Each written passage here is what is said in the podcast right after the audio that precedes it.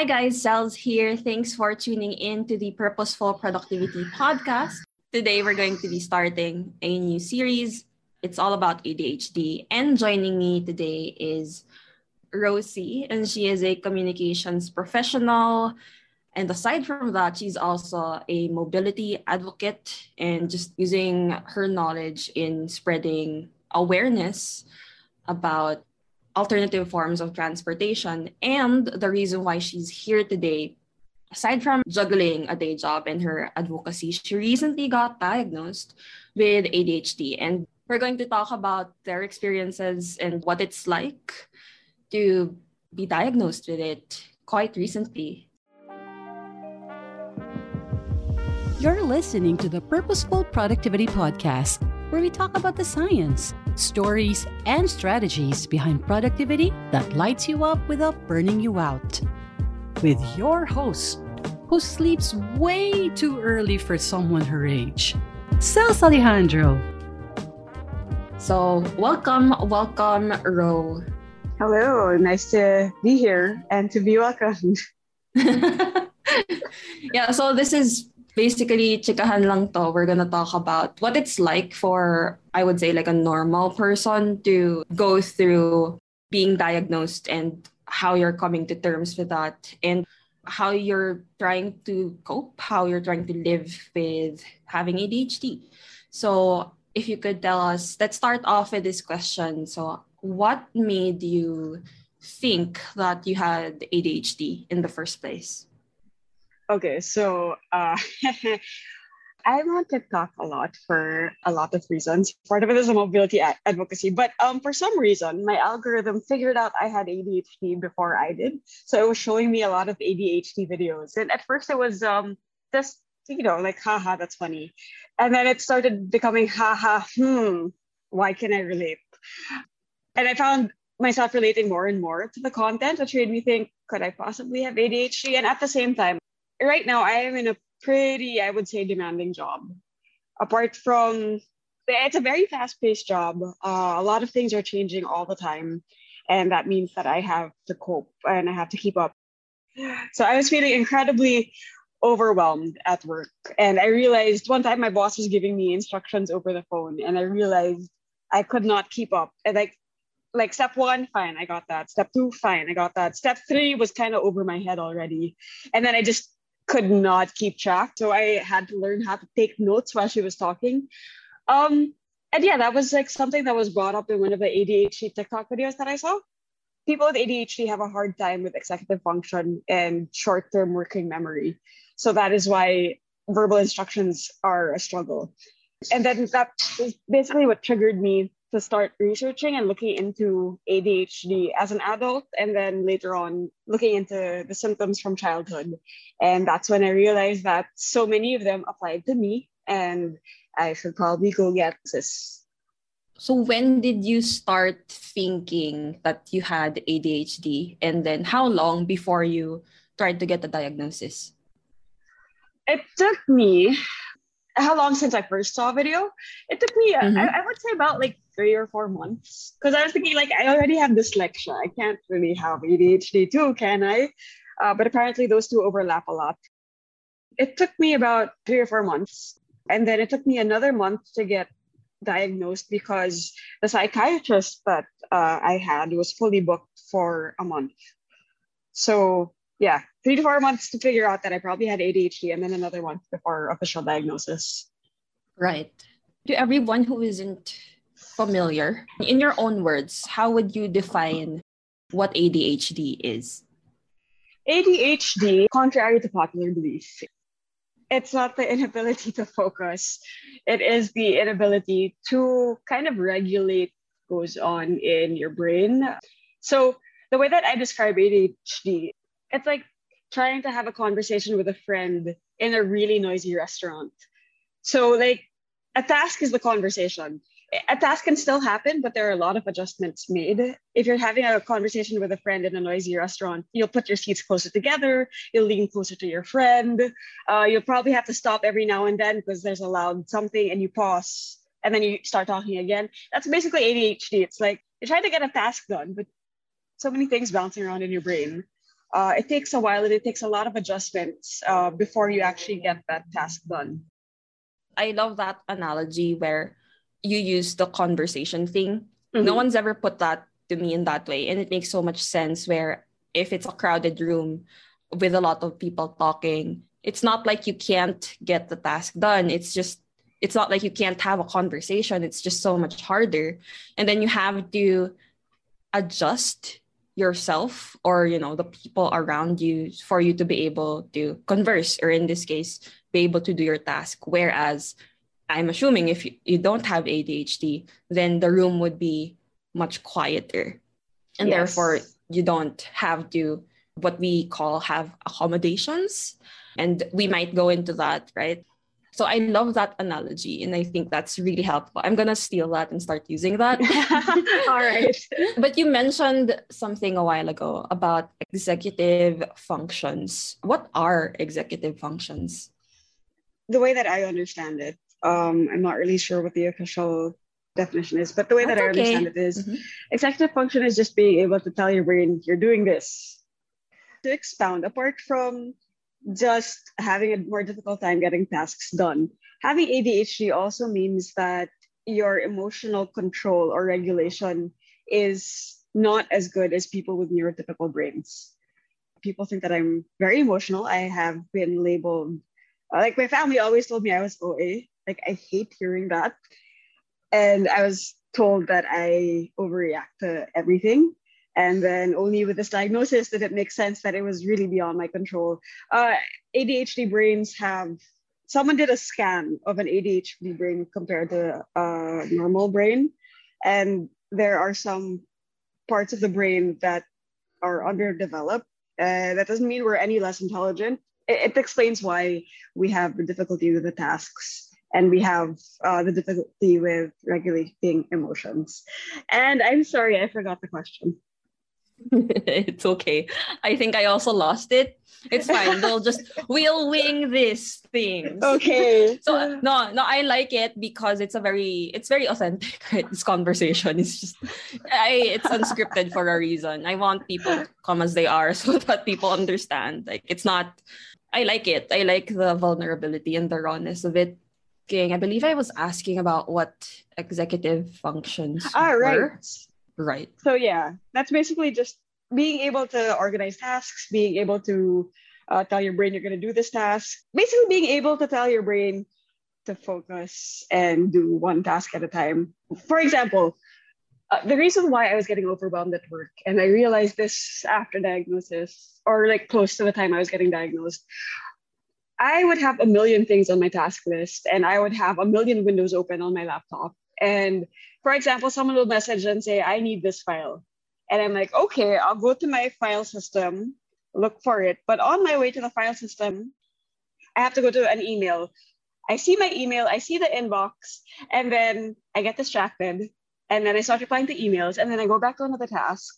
And then I go back uh, to the message, and I'm like, oh my God, I forgot to send you the file. So yeah, that's basically the lack of executive function, being able to like say, you're just doing this, do this first lacking executive function is the inability to just stick to what you said you would in your head. Basically, that's how I would describe it. Mm-hmm.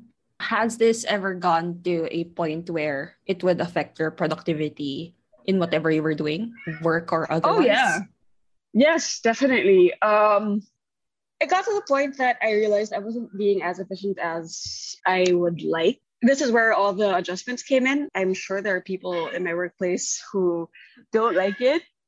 Oh no, my cat is meowing.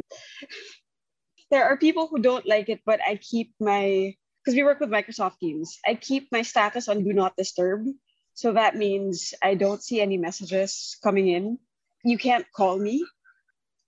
Back to what you were asking, has it affected my productivity, yes, uh, it has. And that is also part of why I decided to seek help. Because when I started thinking, okay, so I have ADHD, and then I found out that there was medication for it, I also thought, apart from all these hacks, like turning off my notifications, so my notifications are off for MS Teams, my notifications are off for email, my phone, all of the apps, my notifications are off. So that was one workaround. I also bought a whiteboard where I wrote down all of the important tasks that I had to do. I limited it to five so I wouldn't get overwhelmed. So I had all the tasks there. I also had a notebook with all the tasks that I had for the week that I would section off into the days. Yeah, and I was still feeling overwhelmed even with all those hacks. So I figured it was time to seek help and probably get medicated because I saw a lot of people talking about how getting medicated changed their lives. That's what happened. Yeah, there's a lot that I want to talk about. One of them is like medication and stigma around that. The other is mm-hmm. the accommodations you had at work. So you guys use Microsoft Teams and people can't they can't call you like what they would normally do. Is this mm-hmm. an arrangement made with your bosses or is it just does your boss know that you need this kind of accommodation? She does now. I didn't tell her when I okay, so oh. before that, I have to preface that I have a very good relationship with my boss, or I'd like to think so. Um, uh, and it's very easy to talk to her. So I was able mm-hmm. to be incredibly open with her. Um, she knew about my dyslexia from the start. But the do not disturb, she kind of understood because while I would say I was one of the few that started being perpetually on do not disturb, she understood my workload as well. And then when I told her that I did have ADHD, that's when she also started asking, like, okay, so what are other things that we can do? She's awesome about it. Um, but initially, uh, no, it was something that I just enforced and everyone just had to deal with it. I think that's really courageous of you, especially with our culture, or I don't know, like my perceived notion of, you know, us as Filipinos, we're not taught to really have boundaries like that. but I yes. but I'm glad that you were able to be like, no, this is what I need, and I really need it. So I just kind yeah. of unapologetically because eventually they're going to have to, right? And it's yeah. do you believe that doing that was able to improve your productivity?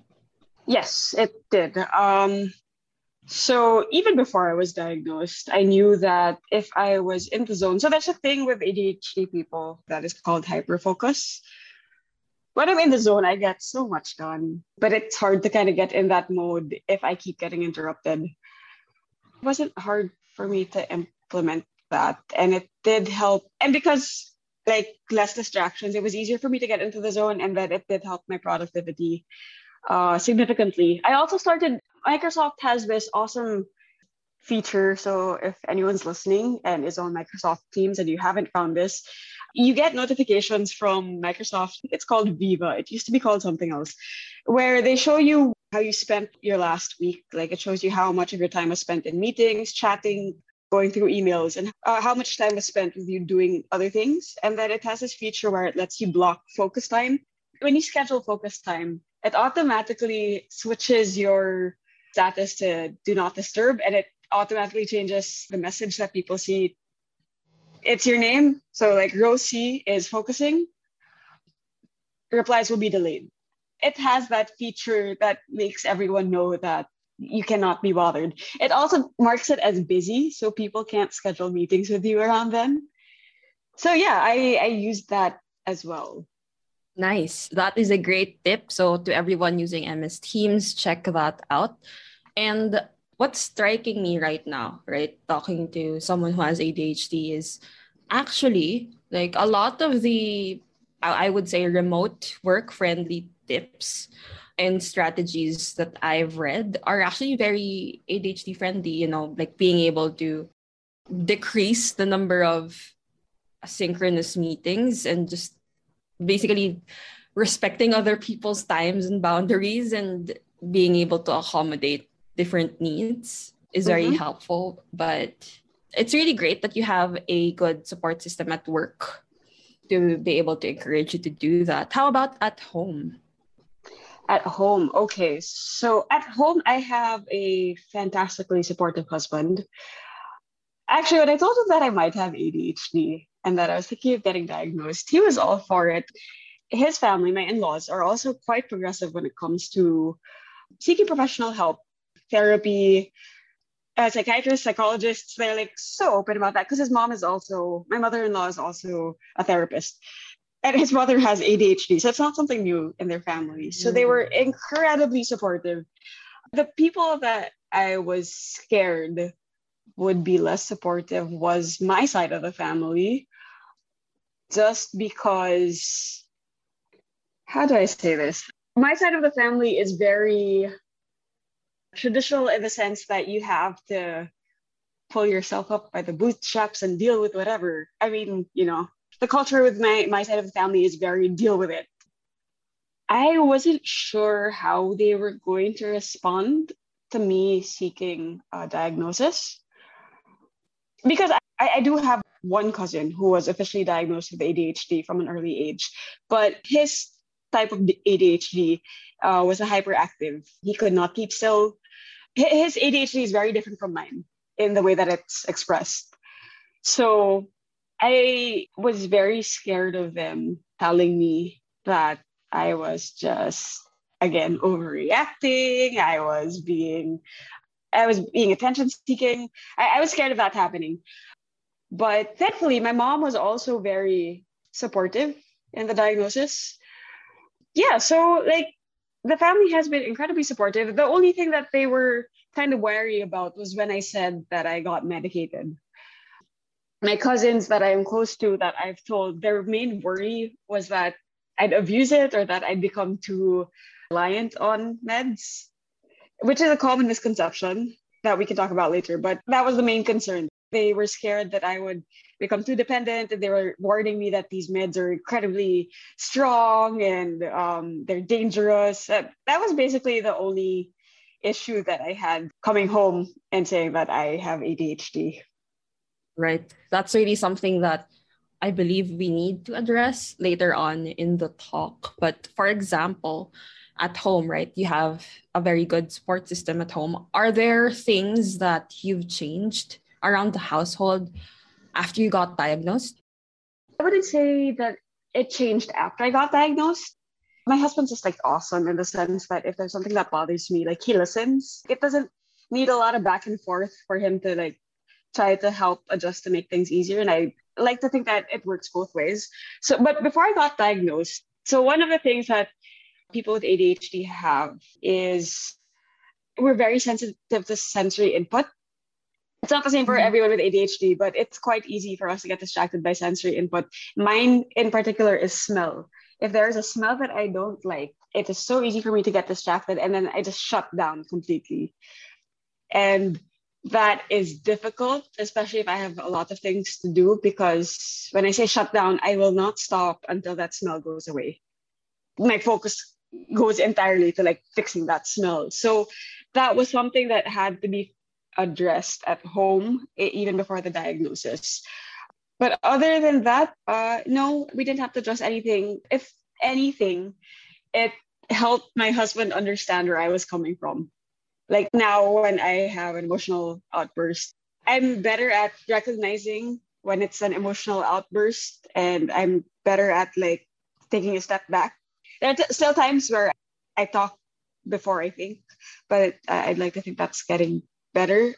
Now it's easier for us to understand me and where I'm coming from now that I've been diagnosed. But in terms of adjustments, not a lot had to be made. Okay, great. It's really good that your family ended up being supportive. I'm wondering if it's because you already have a cousin that was diagnosed with ADHD before you were. Do you think that played a role in a good way or in a bad way? Because you mentioned that the kind of ADHD he had was the hyperactive part. I believe you were the opposite. You weren't hyper in like the physical sense, right? I was uh, an active child. I ran around more. I wasn't disruptive. The psych diagnosed me as a combo. So I have both mm. the hyperactive and I have the inattentive, which is, you know, fantastic. But um bingo. yeah, bingo. I think it was easier because of the way that I made to get to my family. Because the way that I brought it up was I asked my family, was I really talkative when I was a kid? Yes, I was. Was I over emotional as a kid or what you guys called over emotional? Yes, I was. So I had them like confirming a bunch of these things.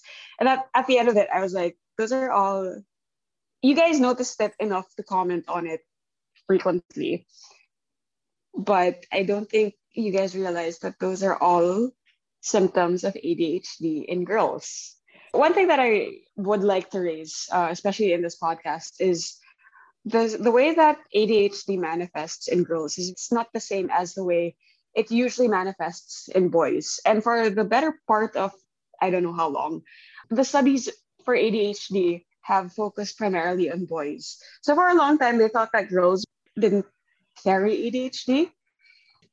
So yeah, I think approaching it from that made them accept it faster. I also went, and ADHD is highly genetic. Uh, yes. Majority of ADHD cases are genetic. So I got it from you guys. I got it from mom, if I think. I'm so sure my mom has it. I got it from mom, and I'm so sure. I, I was telling my sisters this. I'm so sure you guys have it too.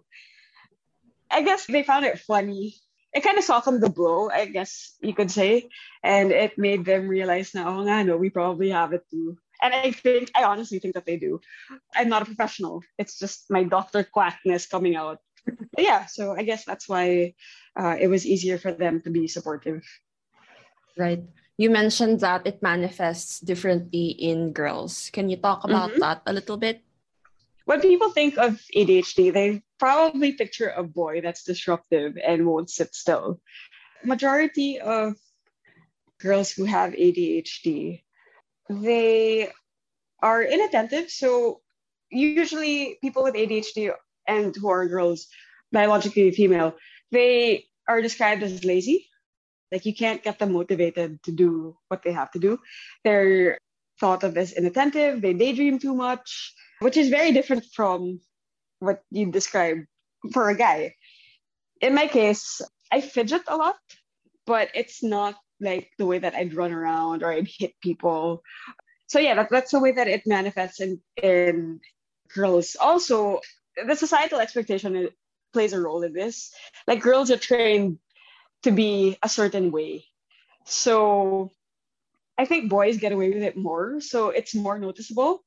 And if a girl does it, it's like, oh, you're just being inappropriate. Instead of taking that as a sign that she might have ADHD, it's taken as a sign that there's something she's just not being ladylike. So that, right. that's another like there's just reason. something wrong with her. Yeah, there's just something wrong fault. with her.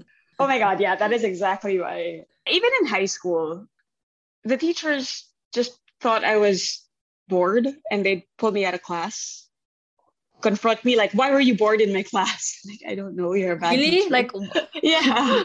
what were you doing that made them want to take you out of class? I have no idea. I guess because I zoned out.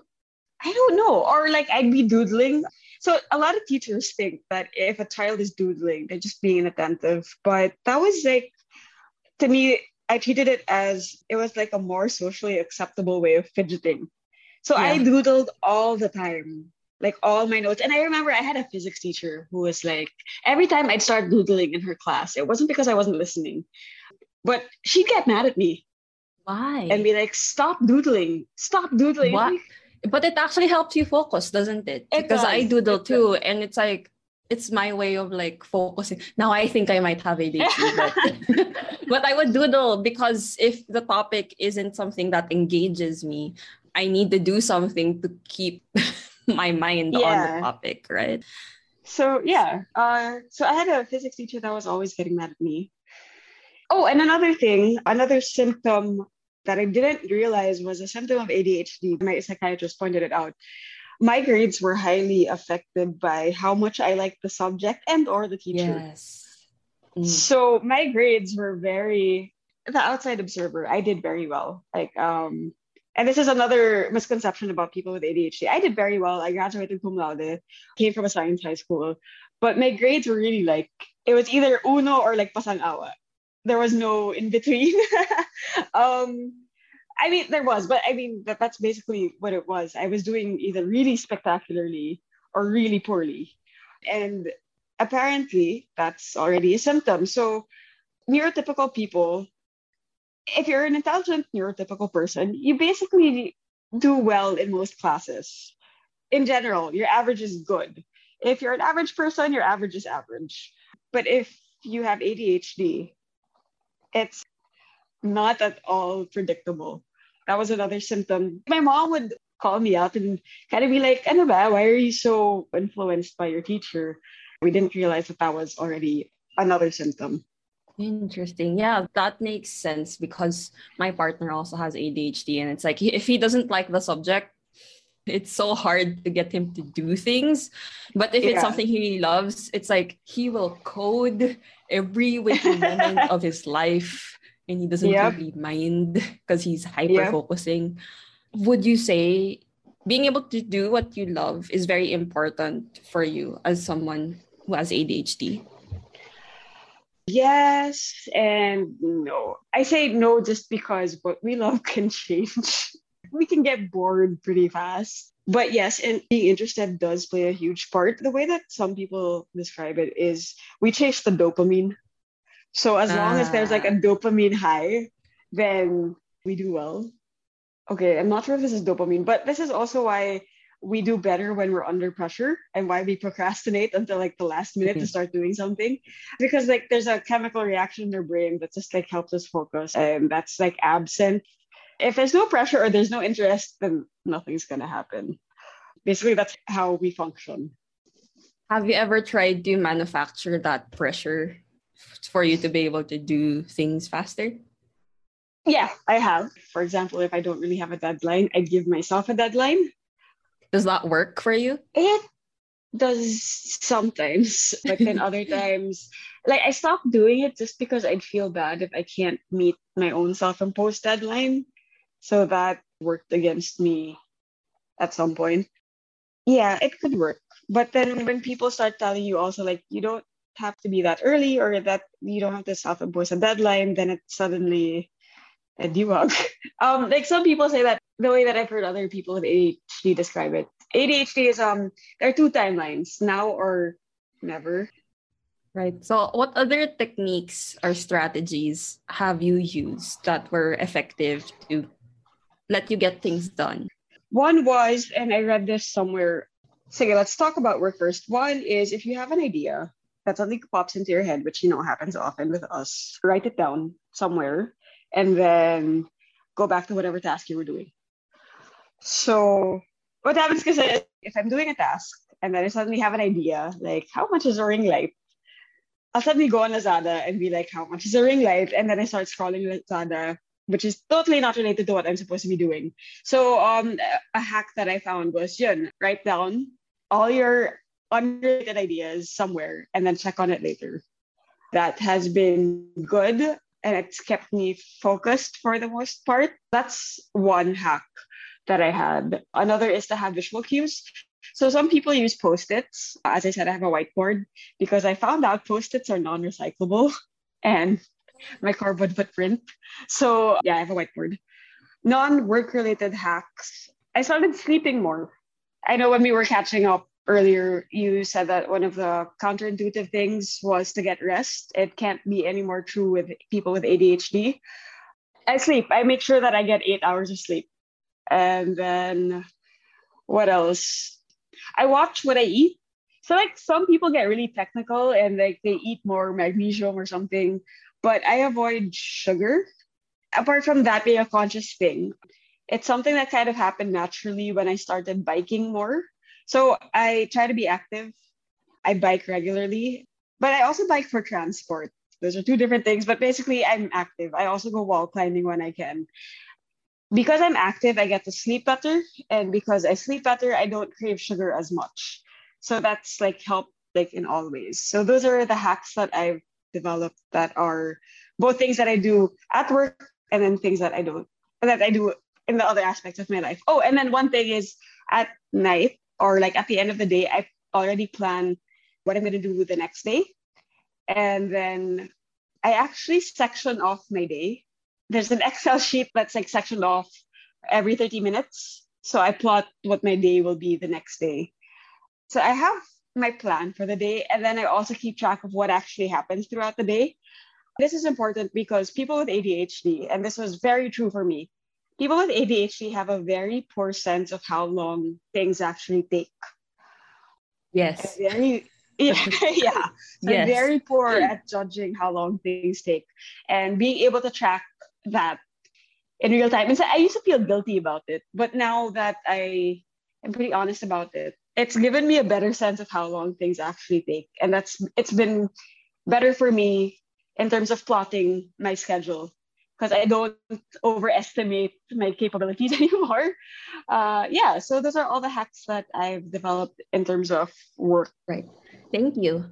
So, even with all of those hacks that you've tried, what made you decide to, or was it your doctor who recommended you still go on medication? Uh, no, no, no, no. It wasn't my doctor that. I actually came into the psychiatrist's office and I was like, okay, please diagnose me. Do I have ADHD? And when it got to the point where he was like, yes, you have ADHD, um, he was talking about treatment plans. And I said, I actually want to get medicated. And the reason was my job now, apart from being very demanding, I mentioned earlier that things happen so fast. There are times when the schedule I plan goes to complete shit because something happens and I have to suddenly readjust and pivot. And the pivoting was really, really hard for me. And it was affecting my mental health because I started feeling like I wasn't good enough, which is common apparently for people with um so just so you know, people who come in high achieving individuals, ADHD, start coming in when there is too much demand on their executive function. And all the hacks that we develop just aren't enough to cover what we need to do. So it's common for people going through law school, going through med school, postgraduate studies, or going through a really demanding managerial job, mid managerial job. That, that's when we start coming in. So basically, that's why I thought that maybe all these hacks are great, but maybe I need more help already. And that's why I asked for medication. How is the medication going for you? Has it been addictive, like what people are saying? I saw some, like you mentioned to me, you mentioned to me someone was like, it has the same ingredients as Shabu. And it's like, Yeah. that is very, that is a Ah. fallacy.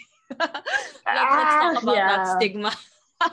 okay, so actually, it does have both Shabu and what I'm taking have some amount of amphetamines. But uh, what I want to make clear is that if you have an ADHD brain, you do not get addicted to your ADHD meds, nor do you get dependent. Because how what happens with the medicine, and I looked this up and read so many sources on it. What it does is it balances the chemicals in your brain. So basically, it just starts working like a normal brain, and you Yeah. don't get dependent on it. The only time it gets addictive, and the only time you become really, really reliant on it and all, is when you take it and you don't have ADHD. It's a problem in other countries where the medicines are a lot more accessible. There are many reasons why it won't be a problem here. And this is why, well, number one, you need a psychiatrist's prescription to get ADHD meds, but not just any psychiatrist can prescribe them for you. They have to have a level two something something uh, license to be able to prescribe. And the prescription that they give you is not the normal prescription pad that you see. They have a special pad with a control number that they have to use when they prescribe. And then when you go to a drugstore, not all drugstores have the medicines, Yep. right? And then when you go to the drugstore, they have to go look for the manager before they can give it to you. And then when the manager comes, and sometimes it takes a while, when the manager comes, they ask for your government ID, and then they ask you to sign in this little booklet that the manager also signs. And then um, that is then shipped off to PDEA.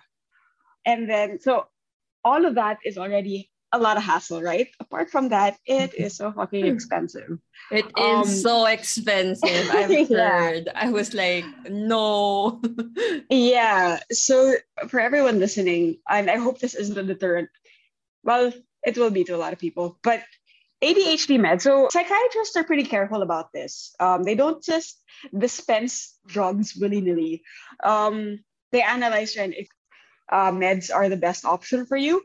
The way that my doctor described me, the first thing he said when he diagnosed me was that you are a high functioning person with ADHD. And he knew that I had so many coping mechanisms. And by the way, my coping mechanisms have put me, he ran a diagnostic test to check if I had OCD. And my coping mechanisms actually put me in OCD already. But uh, he said that it's not something like the OCD said if it's not bothering you in your everyday life and if this is just more because of the way that you've learned to cope with ADHD, then we won't have treated. Doesn't need like additional therapy, but basically, um, he analyzed that I have developed so many coping mechanisms and they're not enough na. So yeah, uh, that's another thing. Like psychiatrists are very careful about dispensing or like writing a prescription. So my meds were the lowest level he started with the lowest level to make sure that there were no adverse effects. So to be transparent, like any medication. So he wanted to make sure nawala. So I had the lowest dose, which is also the most, it's the cheapest. It was 83 pesos per pill. Not um, bad compared to some other yes medications. So the others, I, yeah, go, 300. Yeah. Yes. So the range is 83 pesos to expensive. 300. Mm-hmm. Yes. And if you think about that, that's more than half of the daily minimum wage. Yep. Which is horrific. And one of the reasons why I'm so vocal about dispelling the misconceptions around medication is one of the reasons why it's so expensive in the country is because of all these all the fear mongering that it's addictive and you know it should be more accessible but it's not because of all the misconceptions people have. I yeah. sorry, I just kept going on. I'm sorry. No, why are you saying sorry? No, I I agree about how number one, uh, it's I've seen it in friends, um, mm-hmm. and significant other, right? Like when they took that medication, it was really not exaggerating it was life changing for them yes. because basically what it does is it makes your ADHD brain function like a neurotypical mm-hmm. brain it normalizes because ADHD is essentially a chemical imbalance so it mm-hmm. balances mm-hmm. things out and it was they were like it really helps them function like a neurotypical person and what that means is there's just less stress, right? As well. Yes. Like, aside from the ADHD, there's this whole discussion about, especially if you're a high functioning individual, like growing up, you had, you were thought of as a smart kid, like you had all mm-hmm. of these mm-hmm. achievements, and then going into adulthood, suddenly your executive functions are aren't good and there's mm-hmm. so much stress and then you start feeling like you weren't able to live up to your potential like that's mm-hmm. that's a legitimate fear right mm-hmm. and then i really agree with like everything you've outlined from the fact that it's not addictive and i've seen the whole process at least with my boyfriend right like we started off with a small dose and it was a, nafe-feel ko talaga na ingat na ingat na ingat yung doctor niya to make sure na okay or hindi okay. Mm-hmm. So, may mm-hmm. monitoring period yan yung sa kanya. Parang, tingnan muna, like, after one week, after two weeks, ganyan. And then eventually, mm-hmm. tinitingnan kung ano yung side effects. Because depende sa tao rin yung side effect. For him, it's not so bad even with a high dose. And yun talaga yung kailangan niya. So that's what he takes. And I don't see him becoming addicted to it because it's mm-hmm. so expensive and yeah. it's so inaccessible. And yes. the fact na yung he needs to get um, yung reseta thing is, like, kailangan may reseta every time. Like, hindi pwedeng gagamitin mo yung the same reseta every yes. time he gets it sa drugstore. So, I would like to also point that out for, you know, destigmatizing this whole nakaka-addict siya and stuff like that. Mm-hmm. Like, it's very controlled and Yes. If mag-addict ka lang naman, parang why would you spend 300 pesos per day para ma-addict ka? Like, no. Like, this yeah. is kind of a bad joke, pero parang kung gusto namin ma-addict, di ba, edi mag iba na lang, di ba? Parang why yeah. not? so, Actually, that's so, fantastic. I love that joke. Sorry, I love that joke. Okay. Right? Yeah, di ba? Yeah. Parang, parang hello. no, that's completely true. That's completely true. And uh, well, to be transparent also to the people listening who might have ADHD or have been diagnosed with ADHD and are curious about trying it. So my story with taking the medicine, apart from my day job plus the advocacy, I also take online courses. The first time I took my ADHD meds, uh, I actually made a video on it. I documented it and I honestly did not think I was going to cry. But I was taking my online course when I took it and I realized how easy it was. So, like I was saying a while ago, one of the things that made me realize that there was something that maybe I possibly had ADHD was when I realized I couldn't follow verbal instructions. And that was something that I could suddenly do when I was on my medication. The way that the class is structured, the teacher goes over like the main points that he'll be going through in the course or in the class. And then he like goes into more detail later on. And then he also has like definition of terms at the start, and then he goes later on. So when I was in college, the way that I would study is I would just take down everything that was on the board. And I had a scratch, what I call the scratch notebook. That notebook was just for me to take down notes. And it was not organized. And frankly, I didn't always understand what I was taking down. And then I would transfer all of my notes to a separate notebook. And that's when I would try to process things. And I would be while transferring notes, if I if there's something that I forgot, I would be googling it at the same time to understand it. So I would spend significantly more time studying. So when I was on my medication, and I realized that I could follow and remember everything, I cried because I was like, wait, people with normal brains don't have to study the way that I studied. And then I realized like, wow, my life in college and high school, because I mean, we went to the same high school, it would have been much easier.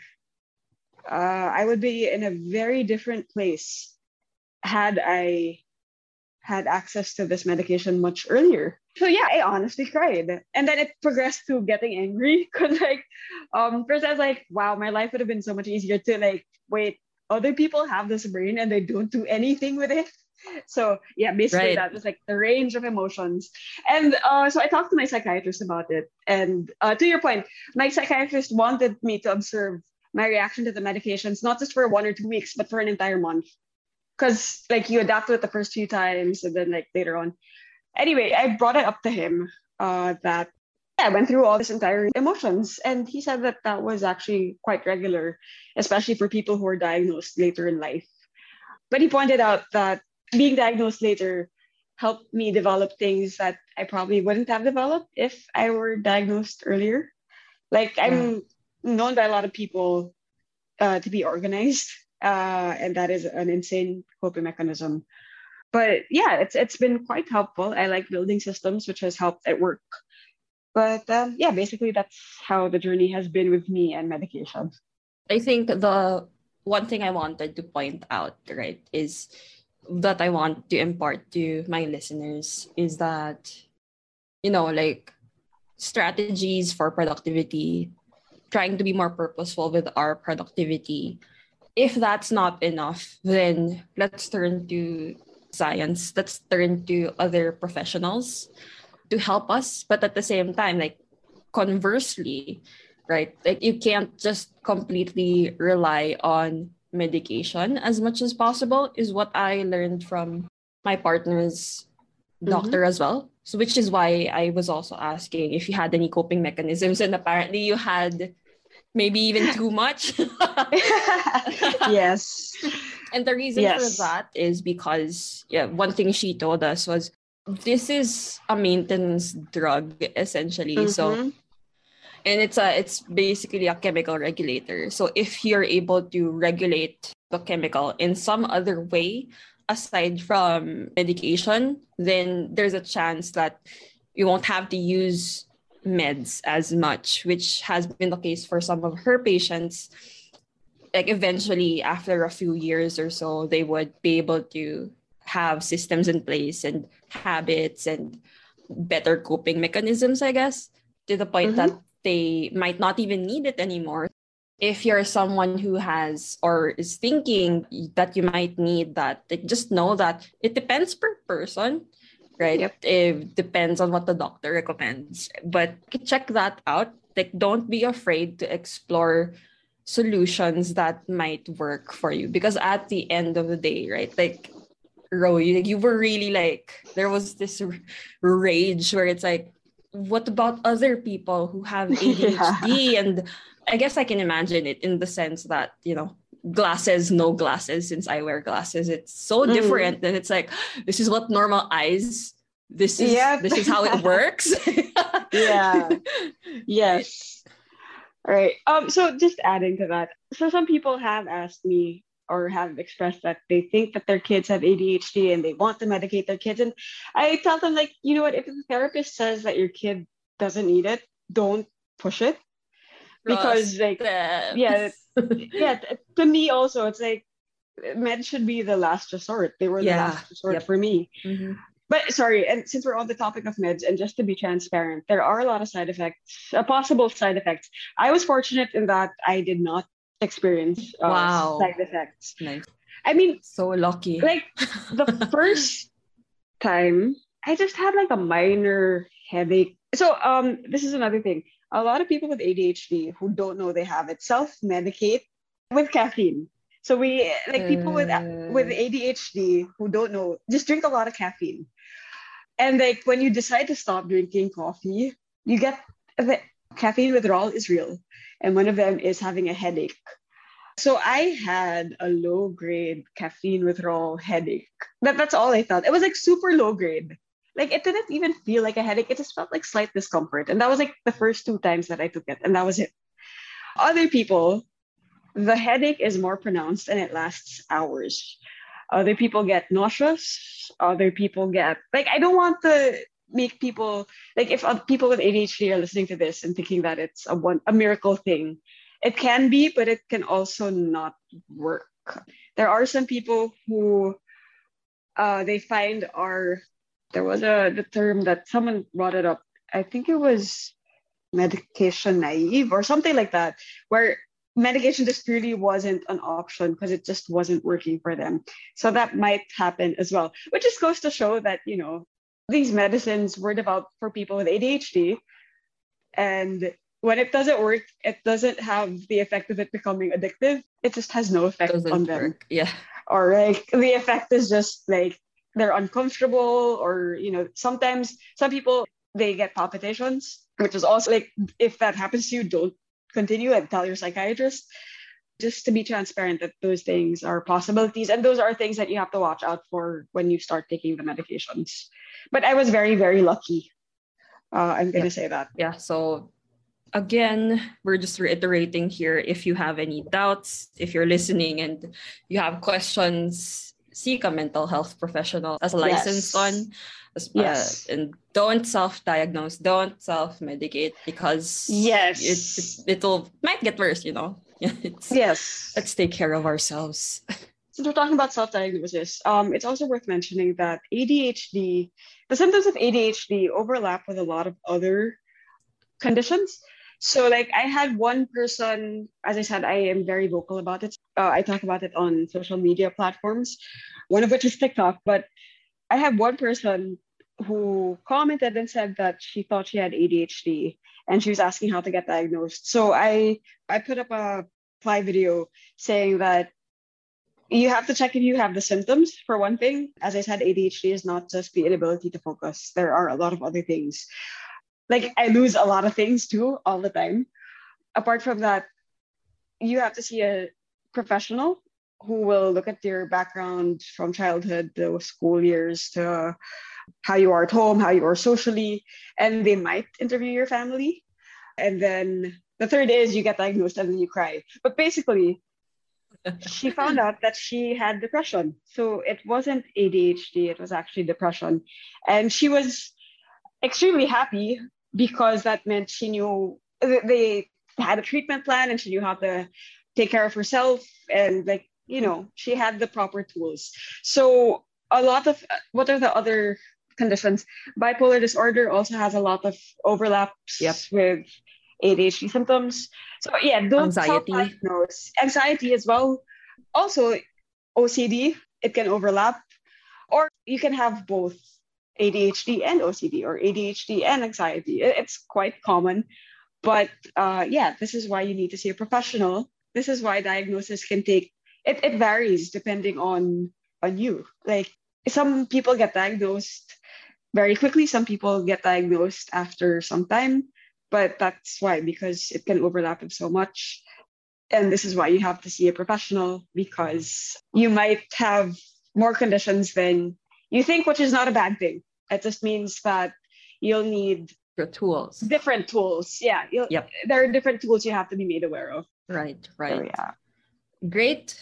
I want to ask: Is there anything else you want to say? Yeah, ADHD is not a curse. It does not mean that you're weaker. It doesn't mean that you are less intelligent than others. It's not something to be ashamed of at all. And if you're already an adult and you have some success, it doesn't mean that it's impossible that you have ADHD, which is something that unfortunately there are some professionals who write off people who come to them and say that I think I might have ADHD, and they write them off and be like, and they're like, you can't have ADHD because you're successful. Right. If a professional tells you that, then find someone else. That's not a very good professional. It is possible to have some degree of success but still have ADHD, it's not, it should not be seen as something that limits you. It is actually something that can help you be an asset in ways that neurotypical people can't be. And this isn't to shit on neurotypical people, but like, for example, at work, because I get distracted a lot by the things that I see, I end up tinkering with software that we have access to. And that in turn helps me maximize the software in ways that we didn't think was possible. That means that I'm able to now I know how to automate like so many in-app stuff. Uh, I, I know how to maximize like PowerPoint has a lot of like really nifty things, but that is something that I can attribute to my ADHD just because I'm very. Did you ever watch Dexter's Laboratory? Yes. You know, his older sister is very um. Ooh, what does this button do? That's very me. And that I don't think I'd be like that if I were neurotypical. All that to say, ADHD can be an asset and can be a strength. It should never be looked at as a curse or a weakness. Sorry, I keep repeating myself, but yeah, that's really what I want to say. How about one advice for people who have loved ones diagnosed with ADHD? How can they be a better support system? How can they be a better support system? Okay, this is sad but I have had people tell me that they were diagnosed with ADHD and the family just said, mahina ka lang kasi. You just have to like man up or you just have to like focus more. Like telling someone with ADHD to focus more is like the most useless thing you can say. It's like saying um, telling someone with depression, uh, just be happy. Like that's exactly yeah. the problem. like, yeah. yeah. So uh I guess the way to be more supportive is to understand if the person says that there are certain adjustments that they need or like listen to them. Like if they say that X makes it easier for them. So at home, for example, people with ADHD arrange things in a certain way. It might be messy. That's because there are certain ways that we arrange things. There are certain ways that we do things, and we're very uh, big on routine and be supportive in that because that makes our lives easier. It helps us find things more. It helps us like just organize our thoughts better. Just because it doesn't make sense to you doesn't mean that it's wrong. So like just let them be. Right. Let them sort it out themselves. So basically that. Listen to them. Don't be dismissive. So that's basically it. Right. And any last advice for people who might have ADHD or recently found out they have ADHD as an adult? The advice for the people that recently found out I'm so sorry you've been living your life on hard mode, and that's super relatable. But think of it as like weight training now that you know that you've been living life on hard mode and you now have the right tools to get through life life is going to be significantly easier and you're going to get a lot more done. Um, people have described ADHD medication as the limitless, like the drug in Limitless. Um, right. Yeah, it's basically that. It unlocks you, you get to do so much more than you thought was possible. For the people who think that they might have ADHD, you know, if you honestly think that you do, uh, you've looked it up and you find yourself identifying with so many symptoms, honestly, don't gaslight yourself. Don't say that it's just all in your that you're just imagining everything. Honestly, if, if a lot of the symptoms apply to you, then go get professional advice. And if someone writes you off and says that you're too successful or whatever, find another professional that will actually listen. I know that that's pretty expensive, but it honestly will feel like you got weight lifted off of your shoulders. If it's another diagnosis and they find something else, ADHD does not apply to you, but um, another condition does, it will still feel like a weight lifted off of your shoulders. Because that's basically everyone that I've spoken to who's gotten diagnosed has said that that is the feeling that they felt. Uh, don't gaslight yourself and go right. get the help that you need. Thank you so much for today, Ro. Yes, thank you also. Uh, and I think what you're doing is amazing. Oh, so, yeah. thanks. so thank you to everyone who listened to today's podcast. Again, I'm your host, Cels Alejandro. This is the Purposeful Productivity Podcast. If you want to follow or just check out the resources or things that we've mentioned here that might be relevant to you, check out the show notes down below. And don't forget to leave a review. Thank you so much to our guest today, Rosie, ADHD marketing communication professional, mobility advocate, and now even perhaps ADHD advocate. Thanks. Thank you also for having me. So that was today's episode of the Purposeful Productivity Podcast. Again, I'm your host, Cels Alejandro. And if you want to learn more about this or get all the latest updates on this podcast, the best way for you to do that is to go to celsalejandro.com slash newsletter. Again, that's Cels Alejandro. That's my name, celsalejandro.com slash newsletter. Thank you so much for sticking around. I'll see you in the next one. Take care. Bye. And don't forget to always show up every day. Bye.